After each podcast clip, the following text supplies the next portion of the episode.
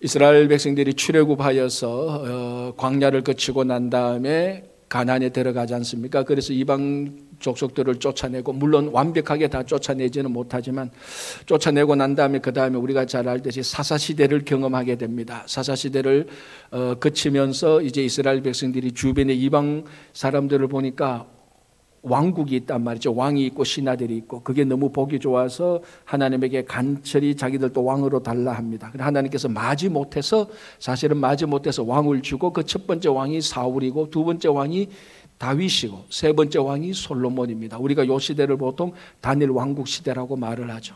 그리고 난 다음에 솔로몬이 죽고 난 다음에 남쪽과 북쪽으로 나누어지게 됩니다. 나라가 남북이 나누어지죠. 지금 우리나라처럼 남한과 북한과 나누어진 것처럼. 자, 지난 주일날 우리가 바로 이 부분을 살펴봤습니다. 남한과 북, 남쪽과 북쪽이 나누어지는. 그래서 북쪽에 있다고 해서 북이스라엘, 남쪽에 있다고 해서 보통 남유다라고 말합니다. 솔로몬이 말년에 잘못해서 이 솔로몬의 심판을 하나님께서 다윗의 언약을 기억하시고 사실은 솔로몬 때 심판을 해야 되는데 다윗의 언약을 기억하고 솔로몬 때는 심판 심판하지 않고 그 아들 때에 심판합니다. 솔로몬의 아들 르호보암. 그때 이제 심판을 하게 어, 되어서 여로보암이라는 에브라임 지파의 여로보암이라는 사람의 지도자가 되어서 열 지파가 북쪽이 되고 유다와 어, 베냐민 지파 두 지파만 남쪽이 됩니다. 자, 이렇게 우리 지난주에 남북이 갈라지는 것을 보았습니다. 이때가 여로보암 초기 때. 자, 어, 오늘은 이제 그 여로보암 말기 때의 그러니까 여로보암은 북이스라엘 갈라진 북이스라엘의 첫 번째 왕이 되는 것이죠. 그 첫 번째 왕 북이스라엘 왕 아, 북이스라엘의 첫 번째 왕 여로보암의 말년 그때의 여로보암과 그 아들에 관한 어, 내용들을 우리가 같이 한번 살펴보려고 합니다. 자, 다시 한번 더 1절에서 3절을 제가 봉독해 드리겠습니다. 그때 여로보암의 아들 아비야가 병든지라 여로보암이 자기 아내에게 이르되 청하건대 일어나 변장하여 사람들이 그대가 여로보암의 아내, 아내임을 알지 못하게 하고 실로로 가라. 거기 선지자 아히야가 있나니 그는 이전에 내가 이스라엘 그는 내가 이 백성의 왕이 될 것을 내게 말한 사람이니라. 그대의 손에 떡 열개와 과자와 꿀 한 병을 가지고 그에게로 가라. 그가 그대에게 이 아이가 어떻게 될지를 알게 하리라. 자 여로보암에게 아들이 있었는데 아비야라는 아들이 있었는데 병이 들었습니다. 뭐 여로보암이 그 부이스라엘 왕이니까 이 아들을 고치려고 백방으로 노력했겠죠. 그런데 못 고쳤습니다. 자 그래서 이제 이 여로보암이 자기 아내에게 말합니다 당신이 변장하여서 선지자 아이야에게 가보라. 그럼 아이야가 이 아들이 죽을지 살지 살게 된다면 어떤 처방이 있지 않겠냐? 아이야에게 가서 알아보고 오라라고 말을 하는 겁니다. 자, 우리가 이 지난주 설교를 제대로 들었고 그 내용을 알고 오늘 이 본문을 안다면은 제대로 알았다면 우리는 여기서 하나의 피식하는 웃음소리를 낼 수밖에 없습니다. 이 하나의 어떻게 보면 코미디예요. 블랙 코미디예요. 왜 블랙 코미디입니까? 왜 이게 코미디입니까? 이게 왜 웃기는 일입니까? 자, 우리 지난주에 뭘 봤습니까? 여로보암이 북이스라엘 국가를 세울 때에 이 북이스라엘의 백성들이 예루살렘으로 제사 드리러 내려갔잖아요. 왜? 성전은 예루살렘 하나밖에 없으니까 그러니까 특별히 3대 절기, 순례 절기, 뭐 6월절, 오순절, 초막절일 때는 예루살렘에 가서 제사를 드려야 된단 말이죠. 그런데 나라는 갈리었지만 북이스라엘 사람들이 남쪽 예루살렘에 있는 남, 남유다의 예루살렘에서 제사를 드리러 가니 이 북이스라엘의 왕 여로보암이 그게 굉장히 불쾌했습니다. 이래 가지고 나라가 안 되겠다 해서 한 게 뭡니까? 단과 베델에 산당을 세웠지 않습니까? 그리고 그 산당 안에 각각 금송아지를 만들어 놔서 산당은 예루살렘 성전을 대신하고 그 안에는 금송아지는 여호와 하나님을 대체하는 그리고 산당과 금송아지를 섬겨서 예루살렘의 하나님을 대체하는 신전과 신을 만들었단 말이죠. 그래서 지난주에 뭐라고 말합니까? 이 신을 가리켜서 그 옛날 출애굽 때 이스라엘 백성들이 우상 숭배했는 그 표어, 그 슬로건처럼 이 신은 너희를 이 신은 금송아지를 보고 말했죠. 이 신은 너희를 애굽에서 인도하여 낸 신이다. 그렇게 여로보암이 말을 합니다. 그리고 앞으로 너희들 남쪽으로 내려갈 필요 없다. 예루살렘으로 갈 필요 없고 여호와 하나님한테 섬길 하나님을 섬길 필요가 없다. 이제 이 산당에 와서 이 신을 섬기라. 너희들의 소원을 들어줄 것이다. 자, 그래 놔놓고 여로보암이 자기 아들이 병들어 죽게 됐단 말이죠. 누구한테 가야 됩니까? 정상적으로 말하면 단이나 베델에 있는 산당에 가서 금송아지한테 가야 된단 말이죠. 그런데 오늘 여로보암은 자기 아내를 누구한테 보냅니까? 하나님의 선지자 아이한테 보내는 거예요. 그냥 웃기는 일 아닙니까? 이게 자기 모순이죠.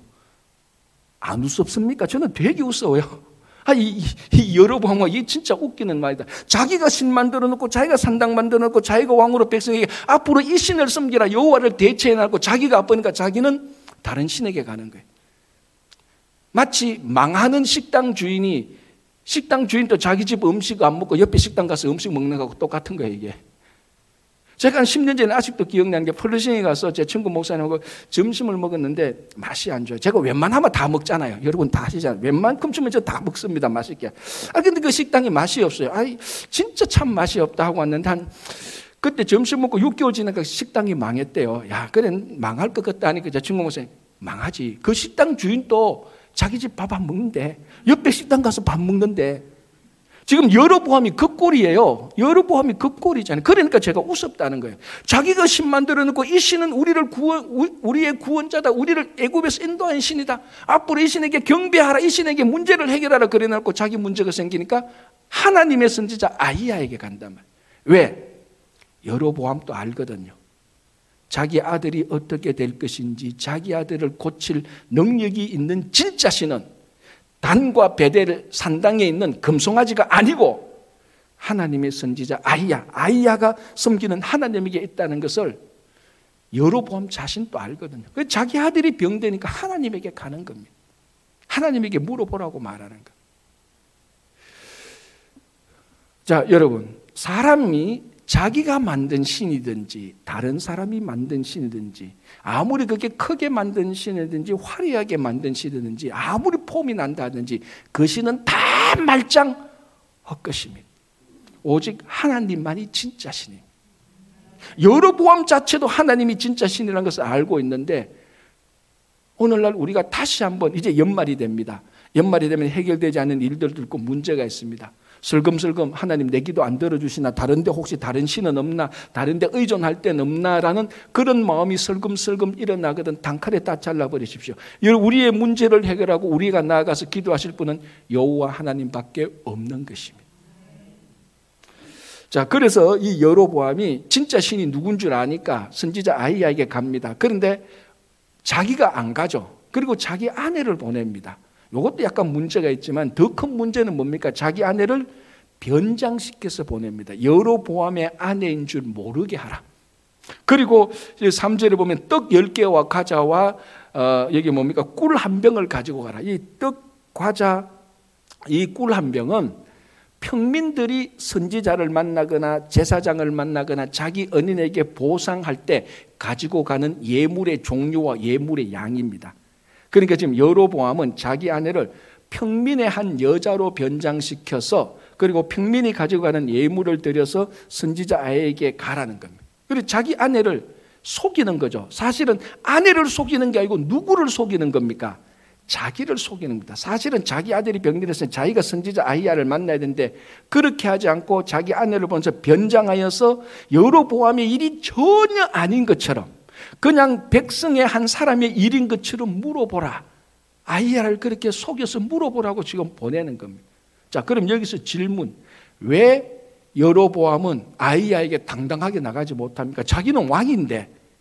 아니면 자기가 왕이 국정이 바빠서 못 간다 한다면 자기 아내를 보내면 됩니다. 보내는 것까지 아무 문제 없습니다. 왜 변장을 시켜서 굳이 속이려고 합니까? 왜 속이려고 하죠?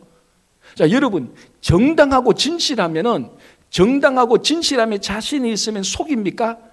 아무도 안 속입니다. 뭔가 구린내가 나니까, 뭔가 잘못했으니까, 뭔가 감추어야 될 필요성이 있으니까 속이는 거죠. 여로보암이 그 꼴입니다. 왜? 여로보암은 선지자 아이야를 잘 안, 아는 사이입니까? 모르는 사이입니까? 잘 아는 사이입니다. 자, 약간 과거로 돌아가서 솔로몬이 왕이었을 때 여로보암은 솔로몬 밑에서 감독관이었습니다. 능력이 뛰어났음을 보고. 그런데 솔로몬의 말년에 솔로몬이 폭정 정치를 하잖아요. 세금도 많이 물리고 막 노동력도 차치하고 그래서 백성들이 마지막 말년에는 원성이 있었습니다. 그리고 말년에 솔로몬이 하나님을 못 섬기고 우상을 섬기느라고 하여튼 솔로몬의 말년에 문제가 많았습니다. 그때에 하나님께서 솔로몬을 심판하기는 하는데 솔로몬 때 심판하지 않고 그 아들 때에 심판하기로 했다는 것을 우리가 이미 살펴봤습니다. 그러면서 하나님께서 선지자 아히야를 통하여서 여로보암을 만나게 합니다. 그때 선지자 아히야에게 아히야가 여로보암에게 당신이 열 지파의 왕이 될 것이라고 예언을 합니다. 그래서 사실 그 예언대로 여로보암이 북이스라엘의 열 지파를 규합해서 왕이 되었죠. 자, 그때에 선지자 아히야가 이 여로보암에게 했던 말이 11장 38절에 이렇게 되어 있습니다. 제가 한번 읽어 드릴게요. 내가 만일 그러니까 너가 만일 자 여기서 너는 누굽니까? 여로보암이죠. 여로보암 너가 만일 하나님이 명령한 모든 일에 순종하고 내 길로 행하며 내 눈에 합당한 일을 하며 내 종 다윗이 행함 같이 내 율례와 명령을 지키면 내가 너와 함께 있어 내가 다윗을 위하여 세운 것 같이 너를 위하여 견고한 집을 세우고 이스라엘을 너에게 주리라. 어마어마한 약속을 하나님이 아이야를 통해서 여로 보암에게 했습니다. 뭡니까? 너의 너가 다윗처럼 하나님이 여로 보암을 다윗처럼 견고하게 위를 세우겠다는 거예요. 다윗이 받은 복을 여로보암에게 주겠다는 겁니다. 이 엄청난 복의 선언인데 그 앞에 조건이 있습니다. 그러면 너가 다윗처럼 여호와의 율례와 계명을 지켜라. 그러면 내가 너를 다윗처럼 높이 올리겠다는 겁니다. 이게 선지자 아히야가 여로보암에게 했던 말입니다. 그 여로보암은 그걸 너무나 잘 알고 있고 선지자 아히야를 잘 알고 있습니다. 자, 그래서 지금 자기 아들이 병들었습니다. 선지자 아히야를 찾아가야 되는데 뭐가 걸립니까? 자기가 지금까지 나라를 다스리면서 한 번도 다윗처럼 하나님의 율례와 계명에 순종한 적이 없다는 것을 자기가 너무 잘 압니다. 아이야가 그걸 모를 리가 없죠. 그게 마음에 딱 걸립니다. 가봤자 내가 지금까지 내 마음대로 하고 우리가 앞에서 않습니까? 자기 마음대로 제사장 세우고 자기 마음대로 산당 짓고 우상 만들고 그랬지 않습니까? 뭐 자기 마음대로 절기 만들고 이건 하나님 앞에서 가정스러운 것을 여호와 하나님 앞에서 가정스러운 것, 가정스러운 것이라는 것을 여러 보암도 압니다. 그러니까 자기가 아이야를 만날 자신이 없습니다. 이런 상태로 아이야를 만나면 100% 아이야는 자기에게 부정적인 말을 할 것이라는 걸 압니다. 그 부담이 너무 크니 자기 아내를 보냈는데 아내조차도 속여서 변장해서 속이게 하는 겁니다. 이 복잡하고 갈등이 있고 심각한 이 심판의 이 무거운 것을 해결책은요, 아주 간단해요. 회개부터 하면 해결 하나하나씩 해결되어져 나가기 시작하는 거예요. 우리 인생도 그렇잖아요. 지금 여러분들의 삶의 문제들이 있잖아요. 그 문제가 한 가지 원인 때문에 발생된 게 아닐 겁니다. 이런 일 저런 일 겹치고 이게 저거하고 얽혀져, 서 마치 복마전처럼 얽혀져서 아유 이 일을 해결하니까 너무 복잡해. 천만에. 문제는 복잡하겠지만 해답은 간단합니다. 회개하면 됩니다. 우리가 하나님 앞에 회개하면은 그때부터 하나하나씩 하나님 앞에서 문제가 해결되기 시작합니다. 그 회개를 안 하니 해답은 문제보다 더 복잡하게 보이는 것입니다. 여러분 어떤 문제가 있습니까?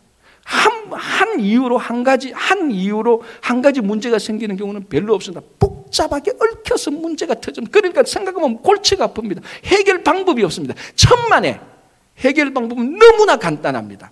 여로보암이 하나님께 회개하기만 됐었습니다. 그걸 안 하는 것. 여러분 니느웨 사람들이 얼마나 흉폭했습니까? 니느웨는 아수르의 수도입니다. 우리 성경에 나오는 구약 성경에 나오는 이방 제국들 애굽, 아수르, 뭐 바벨론, 신약에 가면 로마, 헬라 역사적으로 굉장히 많은 제국들이 있었는데 그 제국 중에 가장 야만스럽게 가장 공격적이고 가장 잔인한 사람들이 아수르 사람들이었습니다. 글자 그대로 진짜 야만인이었습니다. 그 아수르의 수도가 니느웨 아닙니까? 그래서 나홈서 3장 1절을 보면 니느웨 사람들은 괴휼이 괴휼과 어, 강탈이 늑탈이 가, 강포가 가득 찼다고 말합니다. 그 죄가 그 이전에 어떤 사람들보다 죄가 더 많았습니다. 여로보암하고 똑같은 거예요. 이런 니느웨에 요나가 가서 40일이 지나면 이, 이 수도가 망할 것이다 한마디 던졌는데 그 말을 듣고 왕으로부터 노예까지 아니 짐승까지 금식하고 회개하니 그 일이 다 해결됐어요. 여러분 그 니느웨가 얼마나 복잡하고 얼마나 일이 얼마나 많은 갈등과 혼란이 있었겠습니까? 그러나 니느웨가 사는 방법은 너무나 너무나 간단했습니다. 모두가 다 회개하니까 하나님께서 뜻을 돌이키사 심판하려고 했던 하나님의 강력한 뜻을 회개하는 걸 보고 하나님께서 뜻을 돌이켜서 살려주었습니다. 랍비 그 요셉 텔리슈킨이라는 사람이 이렇게 말합니다. 의외로 유대인들도 여러분 유대인들도 자기 율법 모르는 게 되게 많대요. 우리는 뭐 유대인 거니까 다 알고 똑똑한 것 같지만 유대인들도 유대인 유대인들도 임종전 자기가 유대인들도 자기가 죽기 전에 마지막이 마지막으로 해야 할 말을 모른대요. 이 랍비니까. 그는 마지막 유대인이 마지막에 죽기 전에 마지막에 해야 될 것을 비두이라고 말하는데 히브리어로 비두이라고 하면 이 비두이가 뭐냐면 죄의 고백입니다. 이 랍비가 말하기를 유대인이 마지막으로 죽기 전에 마지막으로 해야 될 것은 죄의 고백을 통해서 하나님께 회개하는 것이라는 마지막으로 우리가 죽을 때 해야 될 말은 회개다라고 말을. 그 유대 율법 표준 법령을 보면요. 그 비두이에 대 비두이 그러니까 죄의 고백하고 자기 회개하는 기도문이 있는데요. 제가 앞부분만 약간 읽어 드릴게요. 이렇게 되어 있습니다. 오 저와 제 조상들의 하나님 제 기도를 받아 주시고 저의 간청을 물리치지 마소서. 제가 일생 동안 저지른 모든 죄를 용서하여 주소서. 제가 저지른 모든 잘못이 부끄럽습니다. 부디 회개하는 제 고통을 알아주시고 제가 주님께 저지른 죄를 용서하소 사고 계속 나가는 겁니다. 이 앞부분만 제가 읽었습니다. 뭡니까? 회개죠. 죄의 고백이죠. 죽기 전에 반드시 모든 유대인들은 임종 전에 이 죄의 고백 회개를 해야 된다고 말. 그러면 딱 듣고 우리 이런 생각되죠. 얍삽한 생각이 들죠. 오케이. 죽기 전에 내가 회개 한번 하지. 그 전에는 어, 그냥 뭐 살지 뭐. 죽기 전에 비두이 한번 하고 죄 용서받고 죽으면 되지. 그런 영적으로 얍삽한 생각하지 마시고. 사도 바울이 뭐라고 말했습니까? 나는 날마다 매일 죽노라고 말했습니다. 정말로 우리가 신앙적으로 죽기 전에 죄를 고백한다면 사도 바울은 매일 죽으니 우리가 십자가에서 우리 죄와 욕심을 매일 죽이니 우리는 매일 비두이 회개를 해야 되는 거죠. 물론 구원을 위한 회개가 아니고 내 삶에 대한 하나님과의 관계에서 그리고 성도 형제 자매과의 나의 말과 생각과 행위와 감정이 잘못된 것은 매일매일 우리가 회개하고 나가야 됩니다. 여러분, 회개하는 심령은 절대로 부끄러운 게 아닙니다. 성경에서 회개하는 심령은 결코 부끄럽게 하고 하나님께서 가장 기뻐하는 심령 중에 하나가 회개하는 심령입니다. 여러분, 지금 일이 복잡합니까? 걱정하지 마십시오. 그 일은 너무나 쉽게 해결될 수 있습니다. 회개부터 시작하십시오. 이제 성탄이고 연말입니다. 정말 우리가 오늘부터 연말까지 연초를 하면서 주님, 저의 생각과 저의 감정과 저의 말과 행동이 하나님과 우리 형제 자매에게 잘못한 것을 기억나게 하시고 제가 진심으로 회개를 합니다라는 그런 기도를 우리가 드리면서 회개부터 하면서 연말을 맞이하시기 바랍니다. 자, 17절 보겠습니다. 이렇게 되어 있습니다. 여로보암의 아내가 일어나 디르사로 돌아가서 집 문 지방에 이를 때에 그 아이가 죽은지라. 선지자 아이야의 말대로 그 아이 죽는다. 그런데 언제 죽냐? 이 여로보암의 아내가 선지자 아이야를 만나고 왕궁에 딱 들어서서 문지방을 딱 넘는데 아이가 죽어버렸어.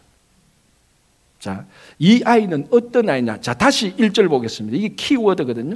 그때 여로보암의 아들 아비야가 병든지라. 이 아들의 병과 죽음은 자기 잘못입니까? 자기 잘못이 아닙니까?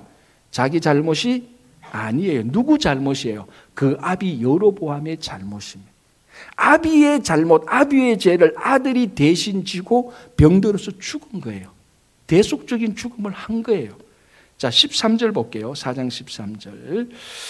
온 이스라엘이 그를 위하여 슬퍼하며 그 아비야를 말하죠. 아들. 온 이스라엘이 여로보암의 아들 아비야를 위하여 슬퍼하며 장사하려니와 여로보암에게 속한 자는 오직 이 아이만 묘실에 들어가리니. 자, 이게 조상들의 묘실에 들어갔는데 이거는 선한 자만 조상의 묘실에 묻습니다.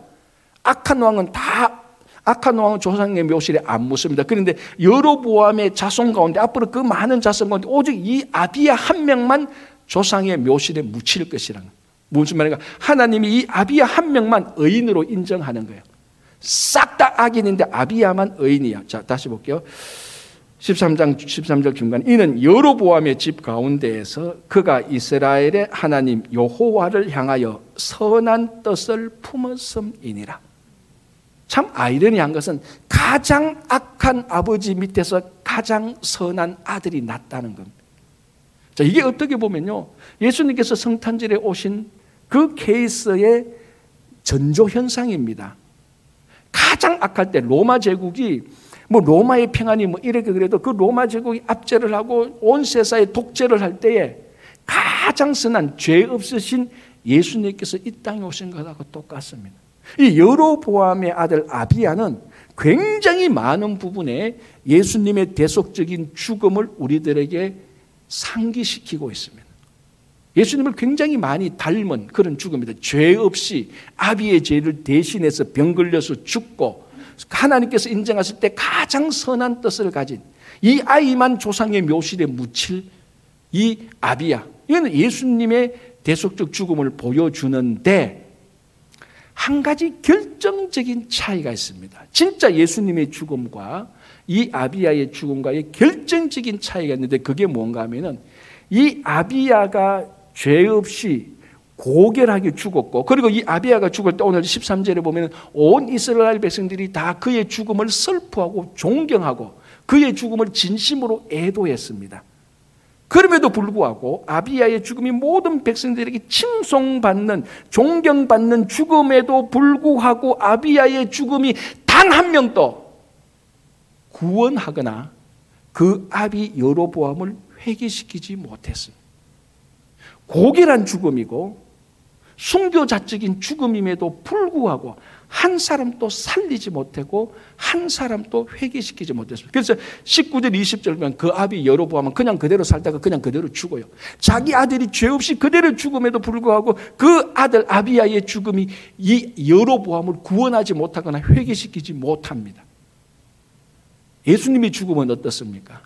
예수님의 죽음은 모든 사람이 애도하고 하늘을 존경할 만하고 그 죽음을 진심으로 슬퍼했습니까? 예수님께 십자가에 달려 돌아갔을 때 예수님이 아주 친가족 몇 명만 슬퍼하고 했죠지 모든 거의 대부분의 사람은 예수님의 죽음을 무시하고 예수님의 죽음을 조롱했고 예수님의 죽음을 저주했습니다. 이 부분에 있어서는 아비야의 죽음과 예수님의 죽음은 판이하게 다르게 돼요. 겉으로 보면 아비의 죽음은 정말 거룩한 죽음처럼 보입니다. 아니, 사실은 아비의 죽음은 정말 좋은 죽음이죠. 겉으로 보면 예수님의 죽음은 너무너무 비참하고 아무 의미 없는 죽음 같습니다. 저주받은 죽음이라니까 저주받은 나무 십자가에 달린 죽음. 그러나 예수님의 죽음은 나를 살려셨고 우리를 구원했고 많은 사람들을 어둠에서 율법에서 사망에서 구원하신 구원의 죽음이었습니다. 이걸 우리들의 삶으로 바꾸어서 다시 우리가 생각해 보면은 우리는 사람들한테 존경받고 사람들한테 인정받고 사람들한테 칭찬받고 사람들한테 인기 있는 삶을 살 수가 있습니다. 참 좋은 삶입니다. 우리는 그것을 굉장히 고결한 고귀한 삶이라고 말을 합니다. 그러나 더 중요한 것은 우리 삶 속에 내 말과 행동 속에 사람을 살리는 것이 더 중요한 겁니다. 때로는 내가 살다가 주님의 일에 헌신하고 순수하게 봉사하다가 사람들한테 인정 못 받을 때 있습니다. 사람들이 무시하고 오해할 때가 있습니다. 그렇다고 해서 그 삶이 무작정 잘못됐냐 천만에 그 사역 안에는 사람을 살리고 복음을 전하는 그 삶이 진짜 예수님의 대속적 죽음을 이 땅에서 다시 살리는 일입니다. 교회와 성도의 본질적인 사역은 바로 여기 있습니다. 물론 교회와 성도가 세상 사람들한테 욕짓거리가 되어서는 안 됩니다. 그러나 더 중요한 것은 교회와 성도는 많은 사람들에게 복음을 전해서 그 사람들이 예수를 믿도록 그 영혼을 구원하는 것이 훨씬 더 본질적입니다. 그게 진짜 예수님의 죽음입니다. 이 죽음을 감당하기 위해서 성탄절에 예수님께서 오신 것이고 그 오신 예수님을 기다리는 기간이 대강절입니다. 그래서 이 대강절 기간 동안에 구원을 주시려고 오신 예수님을 기다리는 간절한 소망이 그 기대가 그 기쁨이 그 즐거움이 너무 커서 여러분 삶을 괴롭히고 혼란시키는 걱정거리가 다 사라지기를 간절히 바랍니다. 우리 교회와 성도는 본질적으로 누가 무슨 소리를 해도 사람을 살리는 영혼을 구원하는 그 사에게 처음부터 끝까지 흔들림 없이 매진해 나가는 하나님께서 하나님께서 기뻐하시는 교회와 성도가 되기를 간절히 바랍니다. 기도하겠습니다. 하나님 아버지 대강절 세 번째 주일 기도합니다. 하나님 지금 우리 성도님들 각자 각자의 삶 속에 여러 가지 일들이 혼란하게 얽혀서 정말 복마전 같이 풀리지 않은 일들이 있습니다. 주님, 우리가 먼저 주님 앞에 회개함으로 이 모든 일이 하나님 앞에서 다 풀려지게 인도해 주시옵소서. 주님, 우리가 우리를 속이고 사람을 속이는 것이 있습니까? 속임을 당하는 것이 아니라 내가 속이는 것이 있다면 나로부터 먼저 끊을 수 있도록 하나님 앞에서 신실한 하나님의 자녀가 될 수 있도록 도와주시옵소서. 많은 사람들의 눈을 의식해서 존경받고 인정받고 칭찬받고 인기 있는 그 삶보다 먼저 정말 우리 형제 자매들을 사랑하고 복음을 전하고 영혼을 구원하는 하나님의 기뻐하시는 교회와 성도가 되도록 인도해 주시옵소서. 예수님 이름으로 기도합니다. 아멘.